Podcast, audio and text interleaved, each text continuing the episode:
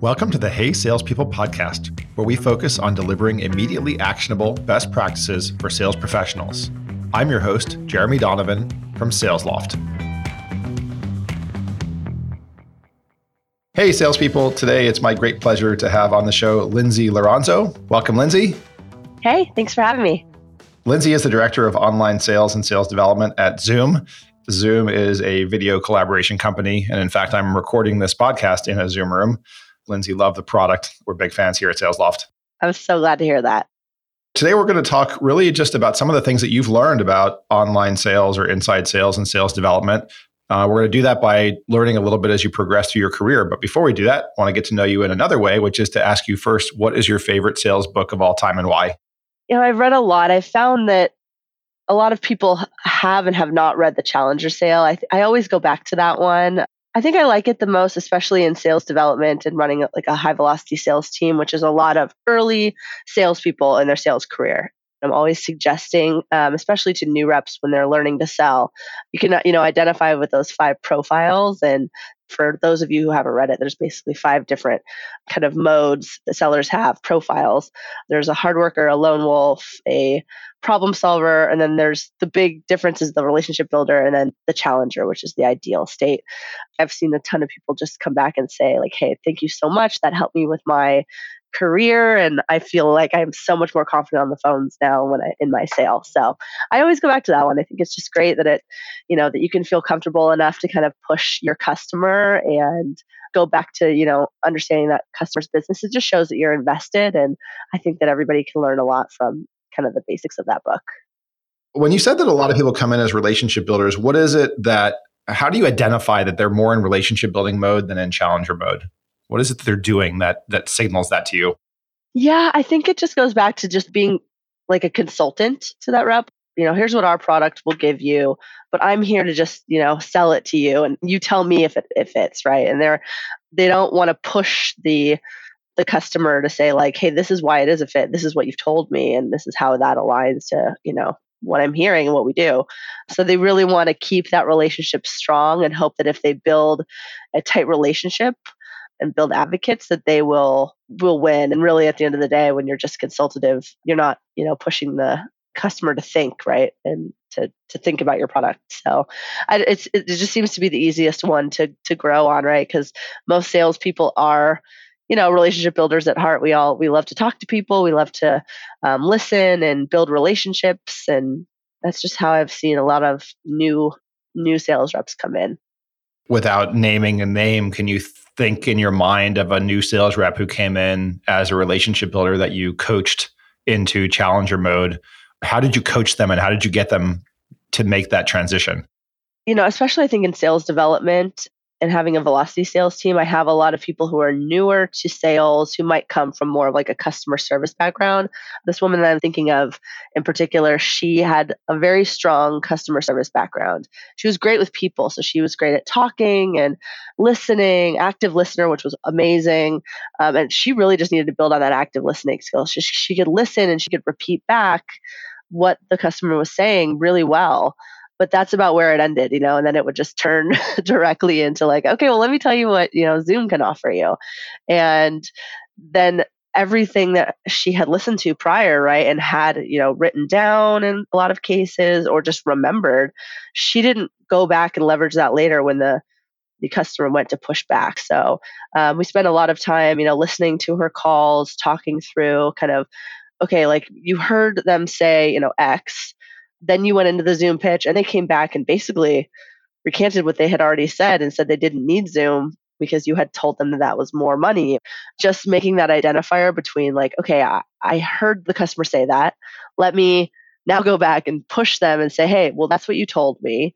You know, tell me uh, what I'm missing here, right? Capitalizing on that strong understanding of the customer's business because she absolutely loved that piece, right? We love to hear all the free users that come in and people who just absolutely love Zoom and their passion for it. And so if we can understand the customer's business, we can excitedly tell them this is why Zoom is going to be great for you and not feeling like you're going to lose that deal just because you, made them a little uncomfortable. Yeah, lest the AEs think this is only an SDR problem. I had somebody selling to me recently And I'm very explicit about, hey, here's the business problem I'm trying to solve. Here's how I will make the decision about whether or not I'm going to do business with you. And yeah, then I spoon fed it to them on a silver platter. And then, just as you described, the AE basically just went into feature and functionality demo mode. You can fake it till you make it on this. I think if you simply, even if you're going to explain the features, at least tie each feature, you know, so I'm going to talk to you about how whatever you can split your audio tracks on Zoom or something like that. Then tie that back to the benefit of the problem we're trying to solve as opposed to just feature, feature, feature, feature, feature without those little tiebacks periodically. As you mentioned, you wanted to do X. Here's how this feature supports doing X. It's so it's a super easy and subtle shift, and I find so few people actually make it. It's true, you know, we we forget that we have these great features, but like there's value in them, right? And there's a certain price point because of these features, right? And there's a reason why. And kind of tying that back together, yeah, I totally agree. Love to just ask you one other question, which is what is the first thing that you remember selling when you were a kid? Back when I was in high school and then in college, I was a lifeguard who wanted to then transition to be a swim teacher. Um, that was kind of like I started seeing that there was this need for a swim coach. I actually worked at a country club and I just noticed they didn't have they didn't offer any swim solutions and there were parents that were always talking about it like having trouble finding, you know, a swim solution for their child. And so I started just marketing myself as a lifeguard and then before and after my shift I would sell I mean, this was like back in the day, so we didn't have all the lovely tech that we do now to get your name out there. But you know, putting posters, flyers around, um, offering myself asked my parents if I could teach swim lessons in our pool at home and they let me do that. So it was i was able to just start selling myself as a resource to parents where i saw that there was a need.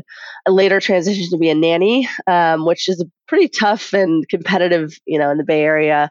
You know selling myself there as you know somebody who stood out making sure i had all the extra trainings kind of set myself apart as a nanny who could offer you know more than just myself as like a babysitter to stand above the competition so i think i've been selling myself from an early age and that was an easy transition when i finally made it into the tech sales world Let's transition into sort of learning a little bit about what you've learned about inside sales and sales development. But I'd love to start with the interesting thing that you did when you graduated from San Jose State University. Your first job, it appears, was as an English teacher in Thailand. Why that? yes. Why did you do that? Um, I that was right after college. I wanted to go tr- travel abroad, but I've always had a really deep passion for volunteer work and helping those in need. Um, and so I had started researching kind of if I could go to maybe a third world country or somewhere that I could offer to teach English to kids. And obviously, kids are a huge passion of mine as well. And so I knew that just traveling like backpacking abroad was not for me. I wanted to do something more impactful to me personally. And so I was in a house with a bunch of other people, taught English at the, the poorest school in Bangkok, which was just eye opening and just extreme poverty. And taught them English for about three months there. And I would travel on the weekends and go look at all the, you know, cool islands and other areas. And it was just so amazing. I mean, just seeing meeting those kids and being able to be a part of their, you know, early education and they're so passionate about learning and it was huge for me as well i learned so much there and grew so much as a young adult kind of learning to navigate a foreign country and and also just you know teaching english to, to kids it was the best time one thing that made me super curious about that is i've done some research where i've looked at successful salespeople. And I found there were a few profiles that a number of them had before they became salespeople. And interestingly enough, teachers are one of them. There seem to be a decent amount of English and, and history teachers who, uh, it doesn't have to be English or history, but I've noticed that pattern. In addition to attorneys who decide they don't want to be attorneys, journalists, and especially former recruiters. But if concentrating on teachers, I saw this in the data, but have you seen this anecdotally? Are there other you know people that you've either hired or worked with in the course of your career who shared that background with you? Yes, I totally have. And I think it's so cool that you're doing that research because um, currently I manage a manager who was previously a teacher. Um, our head of sales here at Zoom was previously a teacher.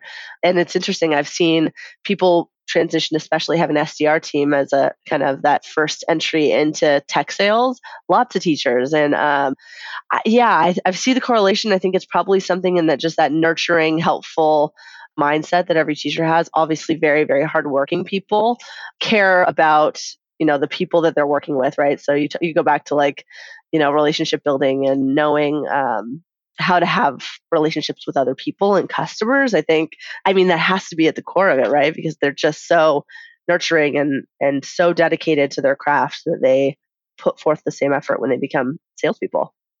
When you finished up the the teaching stint in Thailand, what was next for you? Did you think you were ready for sales yet, or did you pursue a different path first? I wanted to be in sales actually. Um, unfortunately, I graduated right when there were zero jobs back in the early 2000s, and there was just uh, people were coming out of colleges all over the news. Like college graduates could not get jobs, and I was working for an executive at Oracle at the time who was really pushing me to kind of start looking at a tech company.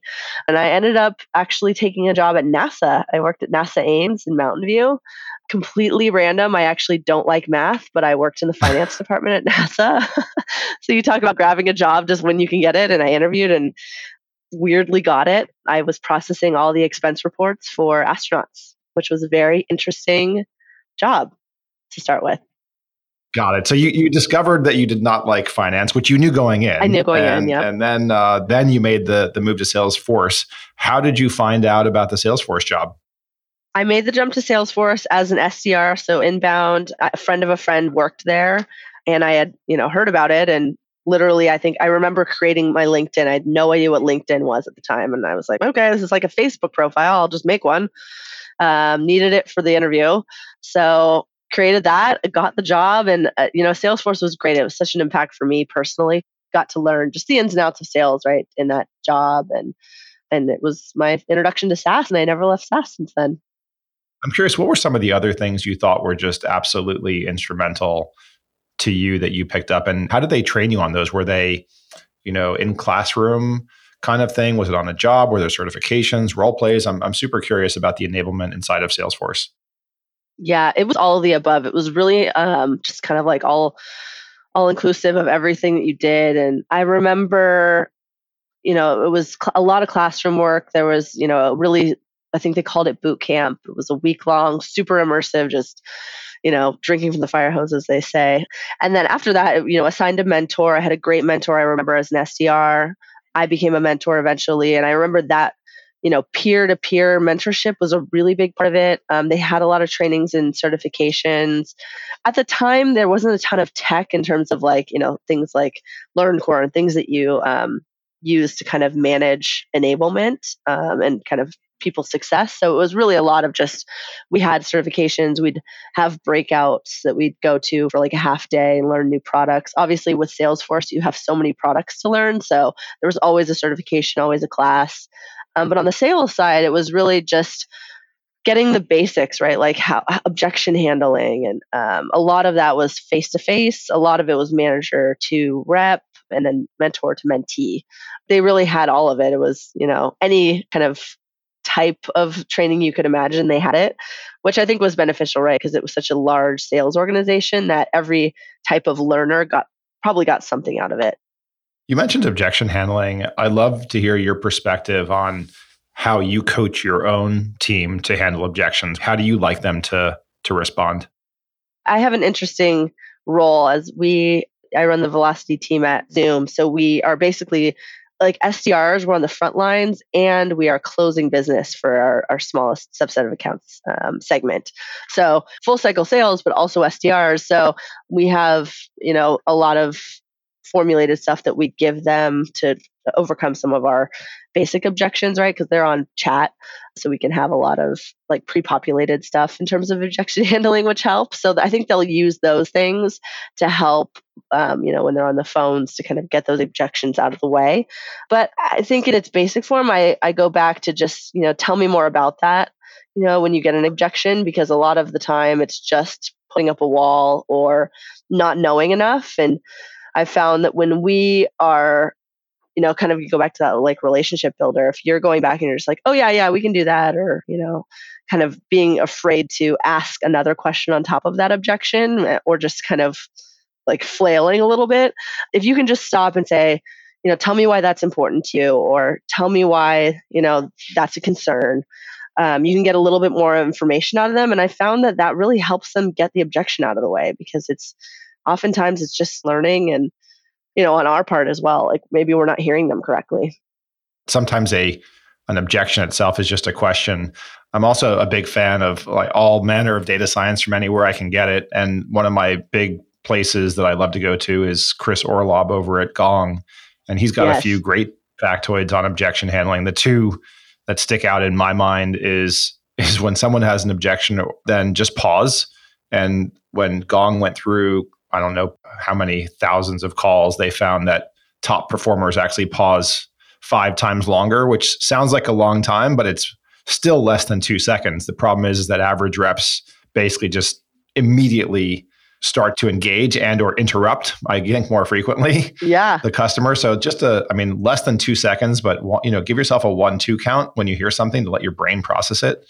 And then the second thing which i thought was a kind of brilliant piece of analysis from them was that top performers are are almost twice as likely to actually follow an objection with a question it's sort of like your thing right which is okay so tell me more which i think is a form of a question right it's asking for clarification Exactly. Yeah. Yeah. Ask for clarification because it's either education or, like you said, they're just, they have a question that they're not getting answers to. Yeah. I love that. That's great. I define as success as an SDR, by the way, as being promoted from an SDR to a AE or other, you know, sometimes sales manager or sales development manager role. So you did manage to make that transition at Salesforce. Uh, were there criteria you had to meet in order to get that promotion from SDR to inside seller? Yes, definitely. You had to. Um, they had a very specific interview process. It was all very outlined, and I. You what was great is you knew about it very early on. I think right when I was an SDR, I I knew exactly how you get promoted, what I needed to do to get there, numbers wise, and then just competencies wise, like what I had to learn and the things I had to overcome to get there. And as an early salesperson, I think I would have now looking back, right? I would have probably asked more questions to my manager and said, Hey, what do you think I need to do? But I just kind of went along with educating myself in areas that I thought I needed more help on. Um, and then my numbers just kind of got to the place where I was able to interview pretty quickly. And even at that time, in the early 2000s, they were pretty formulated in terms of what the process was, who you met with, when you'd hear back, um, what number you had to have and then consistently have up till your promotion. It was really just about checking the boxes and preparing for that interview. But a lot of the interview pieces I took down when I went to Box and still use today, right? Which is doing like a 30, 60, 90. Um, definitely did a, a demo because I think demo is as you move to like a seller, you need to be able to demo the product and Zoom, Box, and Salesforce have all had that in common for me is that they're the types of products that are you just want to show people and get them excited about it. So you need really strong demo reps. So that's something I learned at Salesforce that I still use today is making sure that's in the interview process. What do you look for and and what, what's important to you in in a demo? Demo in general, like just an overview of what the product is, you know do you know mm-hmm. kind of core pillars of our product? Can you speak to them and kind of that value? And then if you're in the product like it's easy for us because we're we are on the front lines of zoom so we know the product really well.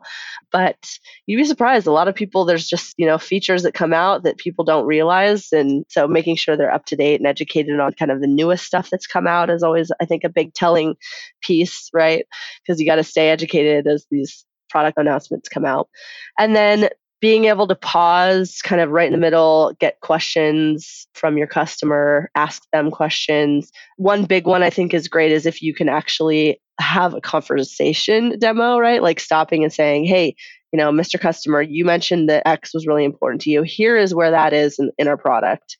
It keeps them engaged and it makes sure that you're pointing out and showing that you listen to specific things that they say. So oftentimes we'll do a like a sheet with an example of here's the situation, here's the scenario, here's the company name, here's the conversation and discovery call you had so far, and just like a little some details. The best reps, I think, who do that are the ones that were able to read in that summary and find some things and then tie it directly back to the product. So make it personal to them. One of the great debates in the world of the, that we live in of SaaS products with demos is whether or not to separate discovery from demo yeah. And then even uh, sort of three options, right? One is totally separate discovery and demo calls. which if you're doing a, a demo of a highly complex enterprise product, you almost need to do that, especially if you're going to configure the environment. But in you know, in the case of I would assume Zoom and Box, you don't necessarily need to kind of go to that. So one option is to separate them. Another one is, which I do encounter frequently as a buyer, is I basically get, for lack of a better word, hammered with discovery questions for whatever 10, 15 minutes. Mm-hmm. And then I get, the, you know, then they, then the rep goes into demo mode, as we discussed more often than not, never tying back to the stuff we just talked about. Exactly. And then the third is to interleave the discovery questions into the demo, which is a very smooth thing to do. Of those three options, of the separate disco and demo into separate calls, or lead with discovery and then transition into demo, or interleave demo and discovery, which which of those three do you like to be on the receiving end of and and or coach your reps to do? Yeah, it's interesting. I, I think maybe you're a product of what you're used to. I, I tend to like to get on the phone. I'll sometimes send an email like, here's what I'm looking for, here's what we do. Let's get on the phone and just talk through it. So, kind of that demo together. But I just want to see the product and find out if this is a use case for me. That tends to be what I tell the reps to do, right? Especially in our lower segment. And like you said, we try and make sure we just show Zoom, but also we, you know, we want to answer questions and do that discovery. I've found that we can usually do that combined in one call as long as we have some background to make it relevant. Uh, my previous company, though, uh, Sumo Logic, which I was with right before Zoom, was a very technical product, um, DevOps product. So, to what you, you know, similar to your point, a lot of you know these big companies with more technical products, you have to actually you know take the time to set it up for a demo. So that would be a separate discovery. But i think that there's you know in a, in a product like ours or a product where you feel like you can just show it i think it's a great illustrator during the discovery right? Like here here's the product. Let's talk about what you see here and and then your needs. Well, uh, we're fast forwarding through a, you know a bunch of a bunch of your career, but I wanted to end with just understanding a little bit. You know, you've done something that that not that many people uh, have done, but all want to do, right? Which is to progress from SDR to uh, AE to manager, and then ultimately, you know, to director at some pretty killer companies. As you reflect, what advice would you give people who want to make that progression themselves? I think the first thing to do is to just trust yourself and what you're good at. And, you know, I have a lot of people who ask me, like, hey, I'm an SDR manager, BDR manager. I want to make the jump to leadership, but I don't have that much closing experience. Should I go be an AE and then be a manager? and I never really know what to say to them because I I found that just like in a closing atmosphere, I knew that wasn't my thing, and I I loved the sales development side, so it was easy for me to not focus on that. Um, if that's not a passion for you, you know, you you do have to get closing experience in some fashion to really escalate yourself pretty quickly. You have to think a lot about what do you want to do with your long term career and what what's your passion? And think a little bit further than the next like couple years think like 10 years down the line what are you going to be passionate about? Hopefully that that continues. I feel lucky for me it has. So that's the first thing.